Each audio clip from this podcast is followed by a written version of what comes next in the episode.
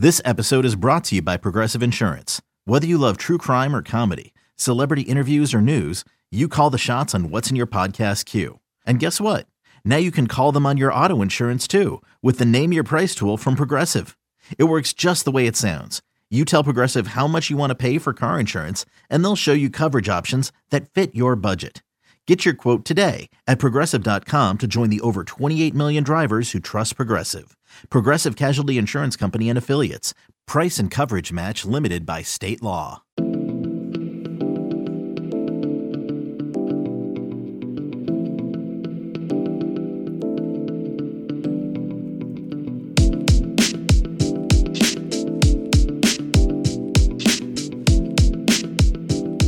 Welcome in to the Hoist the Colors podcast, recapping an East Carolina 31 28 win over the Charleston Southern Buccaneers, just like we all predicted a tight contest that comes down to the wire.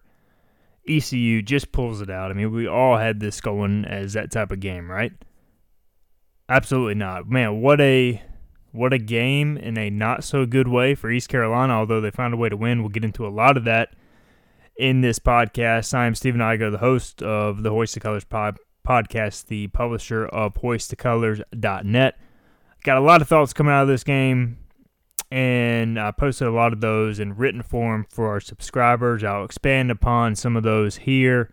This will be a a rather brief podcast overall. I'm not taking questions because, I, to be honest, guys, I know what the questions are going to be. It's going to be about the offense, the quarterback. You know, obviously there'll be probably some that would ask about the defense, what caused issues on that, on that side of the ball, and we'll address all that. I'll talk about some of my unknowns. Honestly, and I, I don't have a lot of the answers for such questions right now, so I'm just going to give my take. I'm going to pose some questions as well throughout this podcast in terms of what's going on, what the problems are. Um, and so you know we, we've we've had the same questions for basically a year and a half now, if not longer, about the offensive struggles because it's been such an inconsistent uh, production from the offense over the course of that time with really the same the same personnel, the same people, and we've yet to see this offense really take off to another level. And you know, yeah, it was a great second quarter. Uh, to be honest, it was a piss poor start by the entire team. You know, giving up a 98 yard drive to Charleston Southern in two minutes 17 seconds uh, can't happen. You get on 14 nothing. Credit to the guys for responding. 24 unanswered in the second quarter. You get the big pick six to start the second half, 31 14. Really, at that point, I think everybody thought the game was over, and it seems like ECU did as well. Charleston Southern did not, and the game turned in the third quarter, late in the third quarter, when Holt Ahlers threw a pick against uh, Charleston Southern in the red zone on a, a drive. If they would have punched it in, that would have made it 38 to 14. Head into the fourth quarter, and at that point, the game's over. Um, so you know, a lot, man, a lot to clean up. Uh, I will say, first off, you know, the main thing is the main thing. They got the win. It was ugly as hell. Um, in some ways, some of the performance was borderline unacceptable. I mean, to get outgained, I got the stats here in front of me to get outgained by a middling FCS team 536 to 388. They ran 100 plays to ECU's 59. And you look at it, Charleston Southern averaged 5.4 yards per play, ECU averaged 6.6 yards per play. So ECU technically more efficient, but in terms of getting off the field defensively was a struggle, staying on the field offensively was a struggle. They sustained no drives. They could not run the football. Uh, they couldn't get any push outside of the Keaton Mitchell run. I mean, you finished with uh, in the ground game 150 net rushing yards, but 74 that came on the Keaton Mitchell run. You take that away, and it was a pretty poor day on the ground against a pretty average defense at the FCS level. So uh, a lot to clean up, but I just want to start with this. Okay, ECU won the football game, and that is an important thing, and that is the most important thing. Because I'll say this: how many good football seasons – in ECU football history have we seen an ugly win? I'm going to say quite a bit. Quite a bit. You're not going to go out there and win six, seven, eight games and win them all in convincing or satisfactory fashion. You know, a lot of this going forward, and this is why I'm not going to dwell on this game so much. A lot of this game, to me, And there are a lot of flaws with ECU coming out of this game that need to be fixed. Don't get me wrong. And there are a lot of issues. But when ECU really played its best and turned it on in that second quarter and in the start of the third quarter defensively, they were the superior team like they should have been. It was obvious they weren't prepared for uh, Charleston Southern, at least that tempo offense to start with. So that falls on the coaches, players, everybody. It was just a, a, a very poor start. But they made adjustments. They started to play tighter coverage, quit giving up so much of the quick game. Uh, made the adjustment, started to turn it up a notch defensively. And when that happened, you rip off 24 and answered. I mean, Charleston Southern in that spurt did not really have a chance. ECU played pretty dominant football in all in all phases.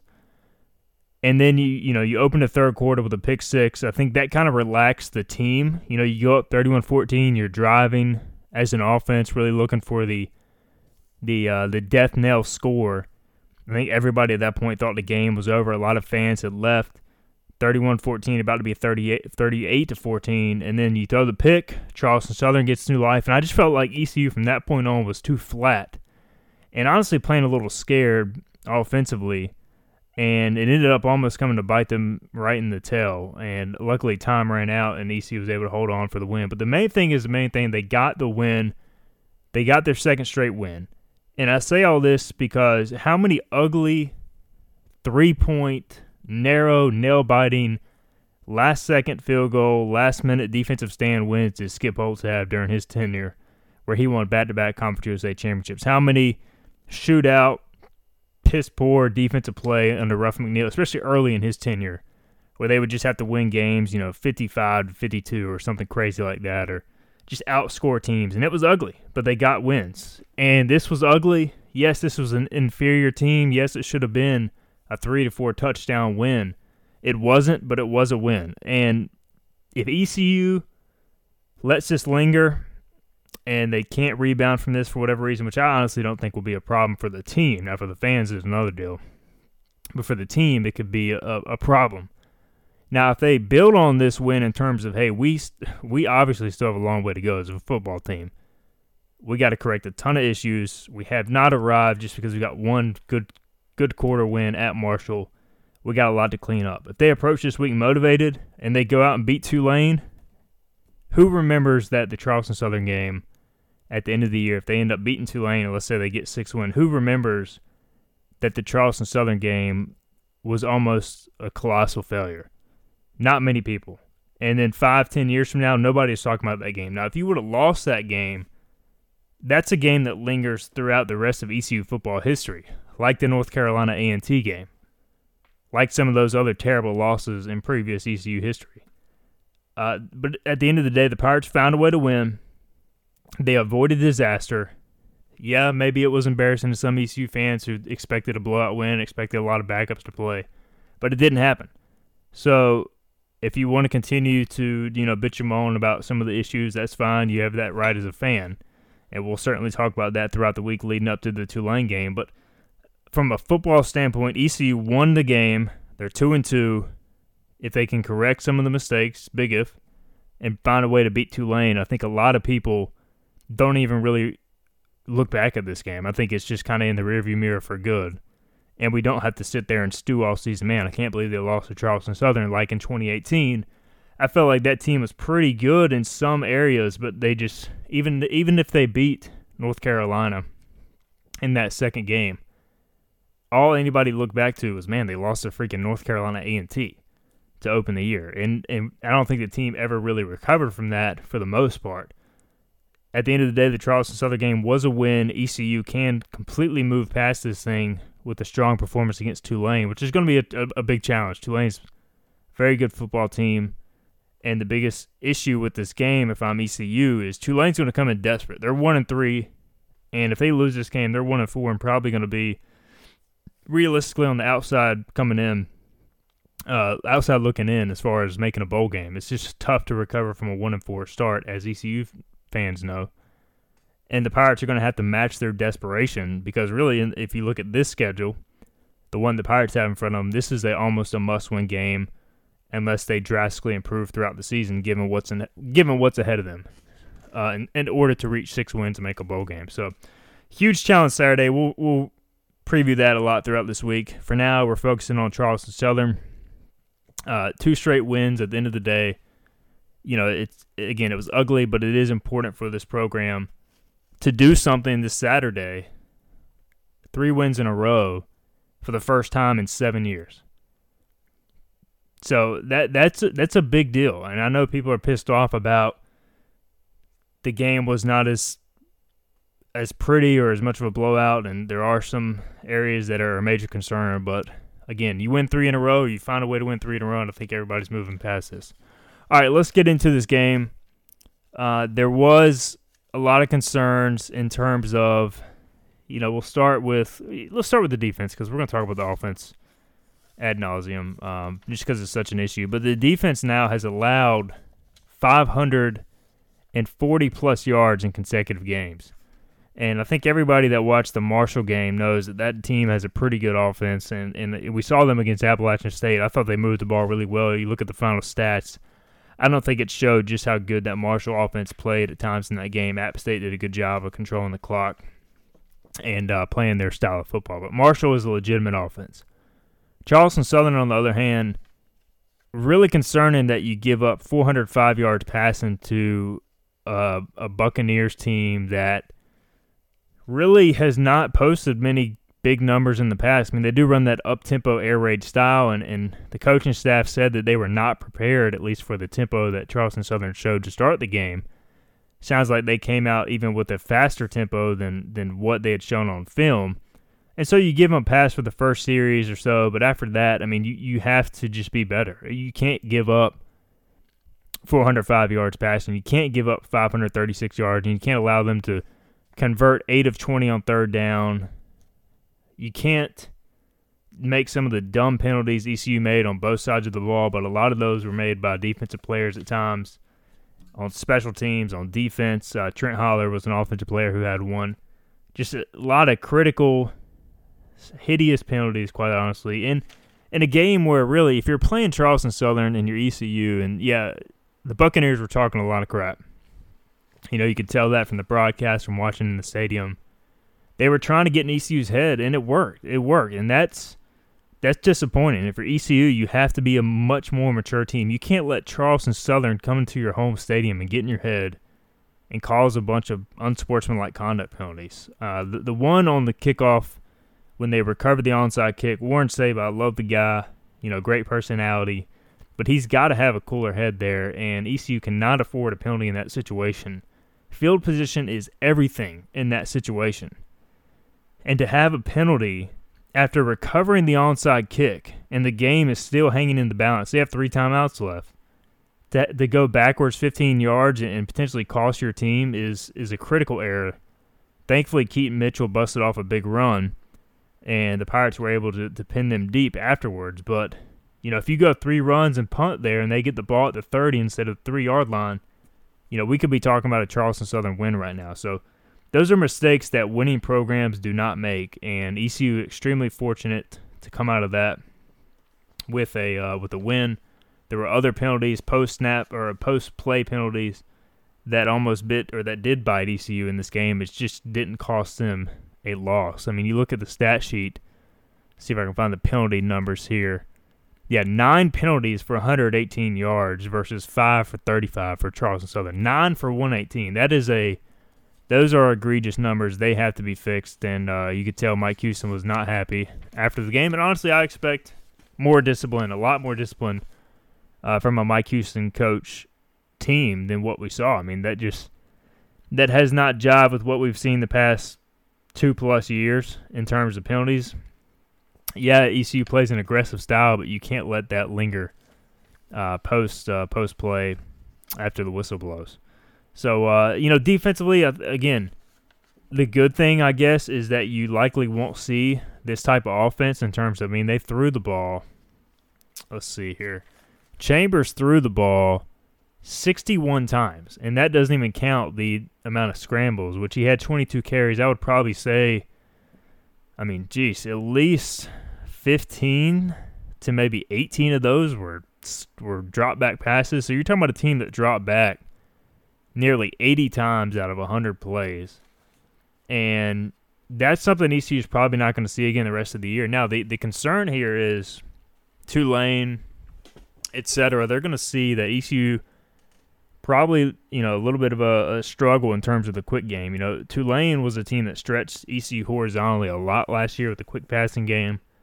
Would not be surprised if they try to emulate that again on Saturday because that was a problem for ECU against Charleston Southern. And once ECU adjusted to that, to stopping that, then Charleston Southern started to attack the middle of the field because ECU had to respect the horizontal game. So the Pirates had to find a way to combat that because you, if you're giving up 405 yards to Charleston Southern and Jack Chambers, and the guy played a hell of a game, I'll be the first to say I don't, I don't think anybody thought that uh, he was capable of that. But he played a hell of a game. But Michael Pratt is is a better quarterback than Jack Chambers. Whoever UCF is going to throw out there, not going to be Dillon Gabriel, but whoever they're going to throw out there is going to have just as much talent, more or probably more than Jack Chambers. Houston has Clayton Tune. They've got a uh, efficient offense as well.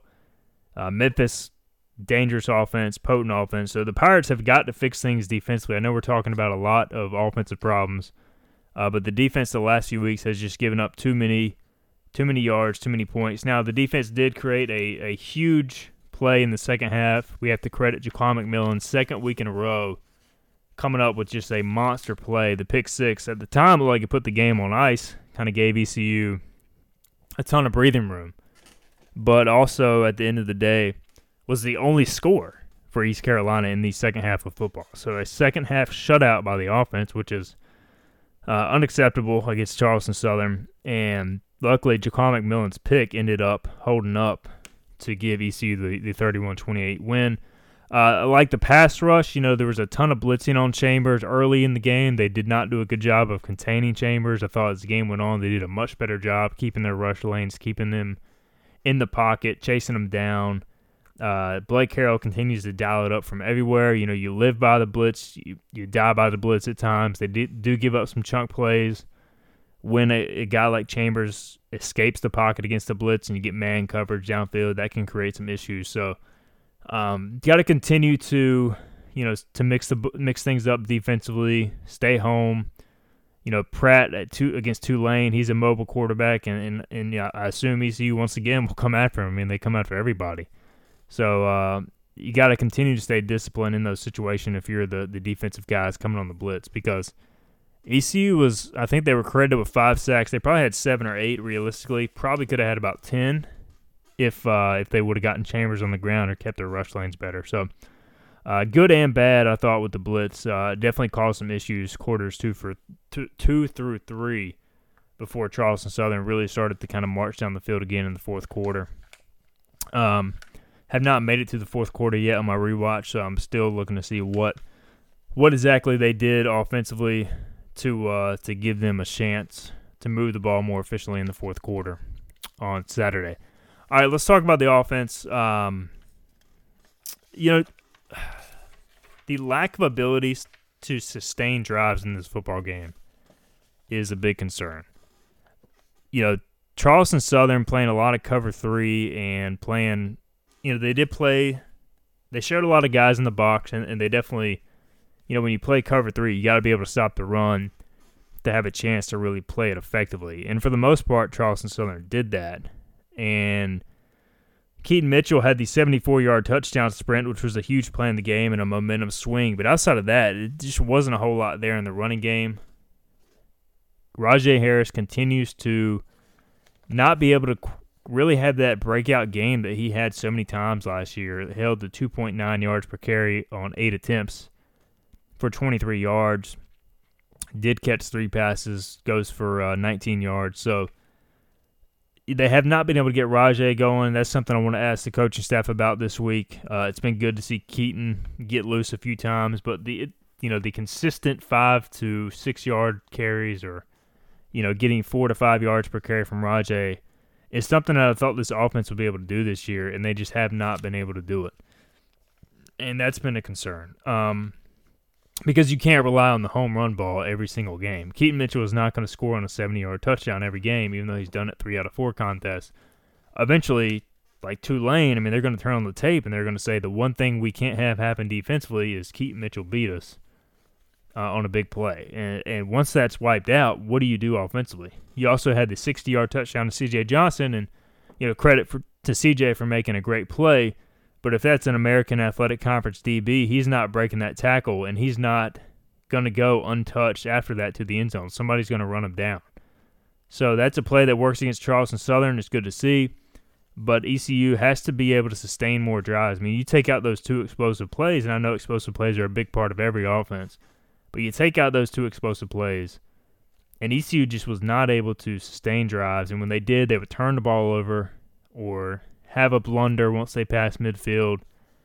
And that just continues to be a theme, you know, the, the lack of ability to pick up first down, especially in third down. The third down offense has now been a problem for uh, basically a year and a half now. It was it was not good. It was it was pretty good in 2019, subpar last year, and it's gotten even worse to start 2021, and a lot of that is due to uh, putting themselves in third and long situations, and that comes back to executing on first and second down, or putting yourself in a better position in terms of a play caller for your offensive coordinator Donnie Kirkpatrick to get yourself in the second and, and third and medium or third and short, rather than third and seven plus when everybody in the world knows you're throwing the football. And at that point, ECU does not have the offensive personnel, in my opinion, to be a drop back passing team on third and long and have success consistently. So uh, that's the root of the problem. Uh, Holton Ahlers, 17 of 26, 238 yards, one touchdown passing, two interceptions. I went back and watched the tape today. So the first interception, he's just, you know, CJ Johnson was open for about a second or two. And I get it. It's tempting to want to fit the ball in there to CJ, get a touchdown, get CJ on the board, have a big game. But as a fourth year quarterback, third year starter, Holton has got to take the check down there. He had Rahjai Harris coming out of the backfield wide open against zone that Charleston Southern like they were in cover three. They were giving you the underneath throw, and it was second and five. You're up 31 to 14. That's the play that Ahlers, even if Johnson comes back to the ball and makes the catch and it's a touchdown, that's a play that Ahlers has to take the safe throw. He can't force that there. And it, it come it came back to really bite ECU. Um, I think Charleston Southern went on to score a touchdown on that drive or shortly after. So instead of making it 38 to 14, it's 31 to 14, and you swift mo- shift momentum in the game. So the so that one I thought was on Holton, and that's something he's got to get better at. Uh, the the second interception, to me, watching the film, I don't know exactly how far Audie was supposed to run the route before he broke outside. Either way, I thought it was more of a breakdown on everybody's part. The left tackle got beat. Holton had a guy in his face on a you know prototypical three step drop and throw. So he's throwing off his back foot. He's trying to throw outside the hash. Audie kind of doesn't run the most crisp route in the world. And when Holton threw the football, you look at the all 22, the DB was five yards off Audie. So you had a five yard cushion and Audie was just coming out of his break. So Holton was throwing the ball as Audie was coming out of his break. Maybe you want to get it there a step quicker, but again, the velocity on the throw wasn't there because Holton had a guy in his face. So it, it looks like a poor throw. It probably is a poor throw in a 31 21 game on third and long. Again, third and long. You're in third and 10. Not the most advantageous situation. Um, and it's picked off. And in a 31 21 game with what, 10 minutes or so, that's back to back possessions with the pick from your veteran quarterback. Your offense can't score and put Charleston Southern away. It, it was just disappointing to watch the offense. Again, after the way they played against Marshall in the fourth quarter and after the way they played in the second quarter, it's frustrating, I'm sure, for fans and for the coaches and players to see that, you know, th- it's not like the offense has never had success or doesn't have the playmakers. I mean, at this point, you have a veteran quarterback, third year in the system. We've talked about this a lot, but uh, the excuses for the offense now, you don't really have any. I mean, you, have the same personnel you've had. You've got a veteran offensive line. Yeah, you've had a few injuries at offensive tackle, which is not ideal, but you got a pretty veteran offensive line for ECU standards. Uh, uh, you know, I, I think at worst an average offensive line by American standards, and you know maybe even I don't I don't know, but I think it's a good enough line if ECU plays to its strengths can can be productive offensively. We've seen them be productive offensively with this line at times. So I, I don't think that that's the biggest root of the issue. Pro Football Focus actually graded out the offensive line really well on Saturday. And yeah, there were a few instances where they broke down and against a four man rush and, and gave up some pressure like on the pick, but I thought overall the pocket was there more times than not. Um, and so going back to, to what I was saying though, veteran quarterback, third year of the offensive coordinator in his system, uh, veteran offensive line, two all conference caliber receivers in terms of at least pass production and Tyler Snead in the slot, CJ Johnson. Uh, you got Audie Omotosho, who's a, a three year graduate transfer from UCLA. He's not in his first year in the in the offense anymore. You've got a deep threat, a burner in Josiah Hatfield. We've seen him take the top off the defense. You've got a couple athletes at tight end, Shane Calhoun, who just had by the way, a 100 yard performance, and then he was only targeted one time on Saturday. Uh, you've got a former four star recruit in Ryan Jones. Yeah, he's still learning the offense, but there has to be some way to get him more involved. So you, you have enough pieces. You got two really good running backs, Keaton Mitchell, Rahjai Harris. So you got plenty of guys. It's just this offense should be better. And I can't put my finger on what it is. And it's been three years now of kind of inconsistent play, and that's a concern. And I know that it's it's driving the coaches crazy. I know it's driving the quarterback crazy, the players crazy. Um, that just consistent level of play, the Pirates have not been able to find it on offense. And and is it is it play calling? Is it the quarterback? Is it the pieces around the quarterback? Uh, is it philosophy? I, I, I don't know. I honestly don't know. I would love to be able to put my finger on it, guys. You know, the reality is it's probably somewhere in the middle of all that. It's probably a little bit of all that. That's usually what the issue is. Um, but this is three years now, and we continue to say, yes, it's a long season, and there's still eight games left. And again, if they go out against Tulane and play well, nobody's talking about the offensive struggles against Charleston Southern anymore. But at the end of the day, you shouldn't be struggling against Charleston Southern so much. You you should not have a goose egg offensively against Charleston Southern on your home field when you have a chance to put them away. So uh, that's just that, that's the biggest frustration right now. I think for Pirate Nation is the inconsistency of the offense and the defense has its flaws too. I think most people though can watch the defense and say they have an identity. The defense under Blake Harrell they're going to be aggressive as hell. They're going to go after the quarterback. Their goal is to sack the quarterback, get pressure, get them off the spot, create turnovers, create chaos. Yeah, they're going to mess up. They're going to give up some big plays, but at least the defense has an identity. And for the last two weeks, they've given up a lot of yards and some points, but they've made the play when it counted. You know, they didn't bust in the final in the final drive and give up a cheap touchdown to lose the game. They got the pick against Marshall after the comeback to seal that win.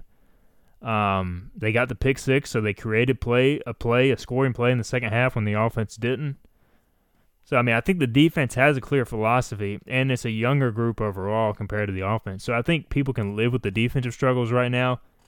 It's the offense that really is just kind of frustrating to watch in terms of why can't that group take the next step, especially when they show flashes. Why can't the consistency be there? And um, you know, I know that uh, one of the reasons I didn't take questions because everybody's gonna ask about Donnie Kirkpatrick.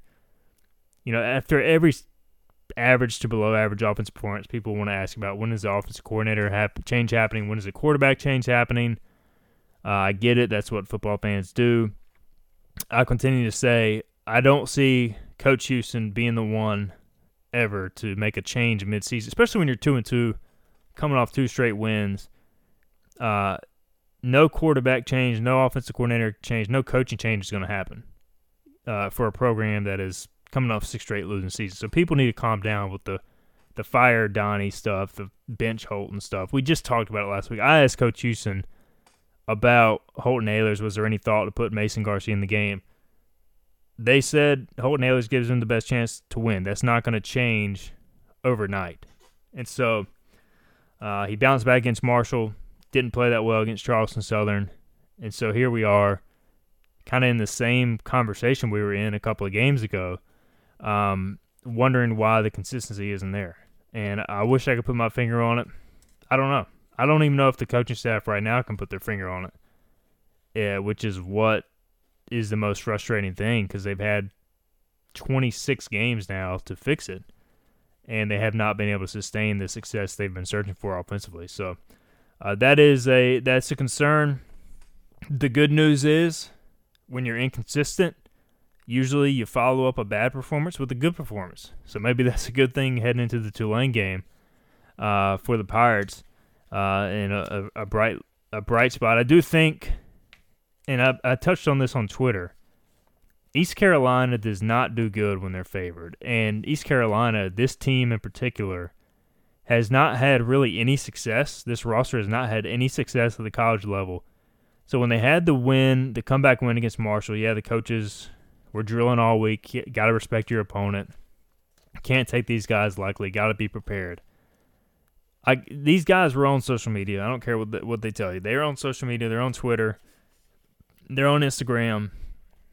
They're seeing all the love. They're feeling good about themselves, and it was a great comeback. They should have felt good about themselves for about 24 hours, and then they should have put it behind them. But it's it's human nature when you're not used to having success, and when you're not used to winning that type of game, it can linger, and you can take your opponent for granted when you're a 28 point favorite. And I honestly think that's what happened. They might not admit it, but I think it played a big role in Saturday's game. And I think Charleston Southern had a good enough athlete at quarterback and Jack Chambers that they that he was so good, honestly, that it if you're facing an FCS team without that threat at quarterback, it's not much of a problem. But he was so good on Saturday that he almost led that team to a massive upset. In many ways, he was so good that he almost took advantage of ECU. I thought really not being up for the game especially in, in the start. And by the end, they had gotten punched in the jaw so quickly. I don't think they could ever recover once they let off the gas after that big comeback. So, um, that that's kind of I do think the good the silver lining. I won't say the good thing, but the silver lining of of narrowly beating a team you're supposed to crush is you're not going to feel great about yourself this week. You're going to get a team that's focused, that's locked in on prep, if they would have gone out and beat Charleston Southern 59 to 0, would have continued to hear maybe how good they were, that sort of stuff, then maybe you're not as locked in. Maybe you don't watch that extra hour of film uh, on on Sunday night to really try and get an edge on Tulane that could make the difference in the game. those are little things that winning teams have to do, win or loss. But right now, ECU is at the stage as a program where maybe you need that extra motivation to play your best uh, or to really lock in because this is a team that is still learning how to win. And people can say, oh, "How can you think you're so great after one win?" Well, they haven't had any wins like that, so it's it's it's easy to think you're good or to think you're great after one win like that. One historic comeback that everybody's talking about on Twitter. Everybody's saying, "Great job, great heart, great effort," all that stuff, and you just rest on your laurels a little bit because you're not used to it. So maybe it's a good thing really that they got punched in the jaw like Mike Houston said and, and, and can learn from it. And we'll we'll know Saturday at 3:30 based on how they come out. And of course Saturday around 6:30 7 o'clock we'll know we'll know really well what type of impact it had. We'll know if if the issues we saw against Charleston Southern are just going to be there all year and they're not fixable and ECU is not a good football team or if the Pirates underperform in several areas and can adjust and be better as a result of that performance and play better against Tulane. So we'll know a lot more after this Tulane game, in my opinion, than we do right now. I, I think that it is natural for fans to overreact because they're fans. You know, uh, that, that's what happens. You know, I overreact when I watch the Denver Broncos every week. I think they're the greatest team in the world right now. They're three and zero. Oh. They're going to beat the Chiefs and Raiders and take the division. And when they lose to the Ravens next week, I think they'll suck and won't make the playoffs. So I mean, like, I get it as a fan, you have to be reactionary from game to game. You have to go with the highs and lows because that's the greatest part about being a fan.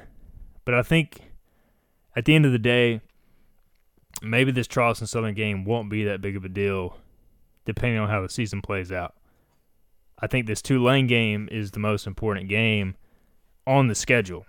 Heading into the year, I felt that way because I thought ECU would go two and two in conference play or non-conference play to set up this conference opener is a huge game, and I still feel that way, regardless of how it went.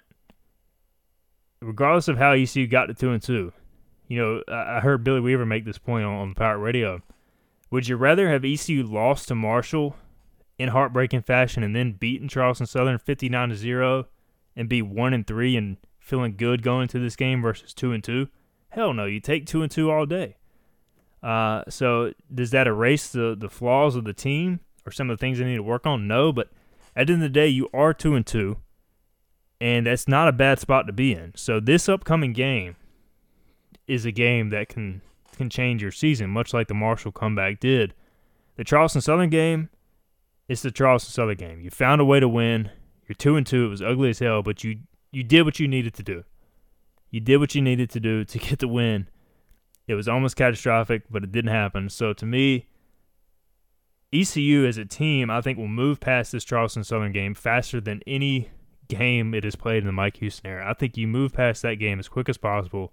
Yeah, you clean up the mistakes, but I think you learn from that game so much that it's in the rearview mirror uh, about five hours, if not sooner, after that after that game ended last night. I don't even think this needs a 24 hour rule.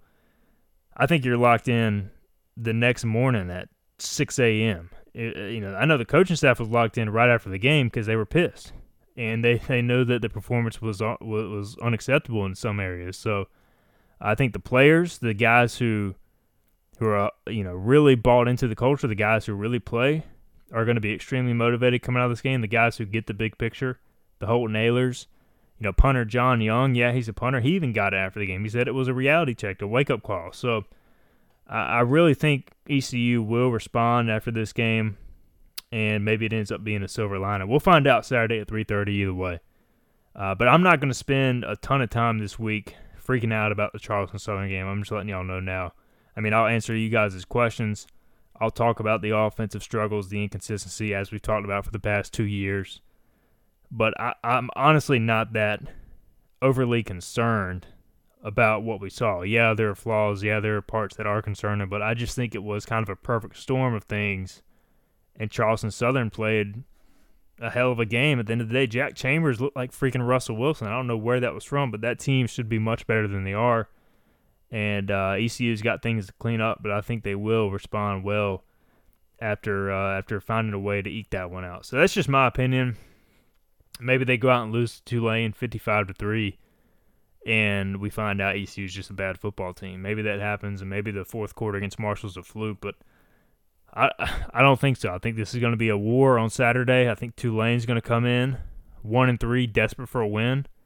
I think ECU is going to be extremely motivated, and I think it's going to be a hell of a game. I think it's going to be a game that will the winner of this football game will go on to make a bowl game. The loser it's going to be tough. It's going to be a struggle. You could you could see your season end Saturday in terms of making a bowl game, given the schedule ahead for both teams. And um, so I think it's going to be a war. I do want to say before we finish up this podcast, kudos to Pirate Nation I thought after the 0 2 start and the loss to South Carolina, there would be maybe 27, 28,000 people in the stands for the Charleston Southern game. No, there were nearly 40,000 strong. And I know the kickoff time helped, Parents Weekend uh, and, and the band day, whatever that is, helped as well with the number. But the fans who were there were engaged, they were loud. I was impressed, man. It was like old pirate football. It was it was the good old days. If you're getting 40,000 people for an FCS school, people are there to see ECU. They don't give a hell who the Pirates are playing. And, and when you're there to see ECU, those are the fans that are into the game and uh, it up for the Pirates. So we need that type of crowd again uh, this coming weekend. This is a huge game for the program. Yeah, you might be frustrated with the offense, whatever. You might want to fire whoever. You might want to bench whoever, but show up to support the Pirates. It's a crucial game. If the Pirates can beat Tulane, uh, it really could ignite them to a huge season. And it, it you know, so Tulane opened as a four point favorite today. Vegas sees this as a pretty tight game. Yeah, Tulane on paper probably the better team right now, given the schedule they've played and how they've played. But uh, East Carolina is very capable of going out and winning this football game if they fix their issues um, in certain areas. So I expect a dogfight Saturday. Hopefully, uh, we can have another crowd close to forty thousand or around that mark. Homecoming, three thirty kickoff should be great weather.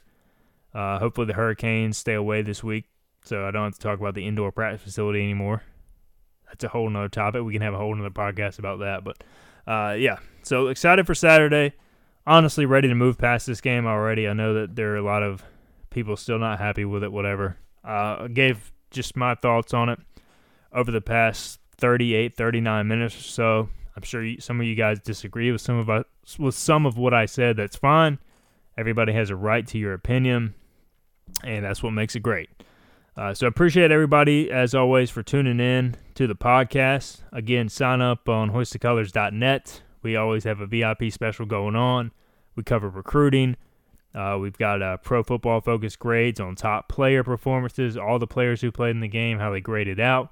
We've got snap counts, what players played, how many plays, all that sort of stuff. Recruit reactions to big wins, recruiting stories after visits, all that sort of stuff for our VIP members. Injury updates, everything uh, on the Hoist the Colors message board. So, and a lot of fun discussion. All right, that'll wrap it up for this edition of the Hoist the Colors podcast. We'd like to thank you guys again for tuning in. We'll be back later this week for an in depth preview of the Tulane Green Wave heading to the conference opener on Saturday. Appreciate you guys listening to the Hoist the Colors podcast.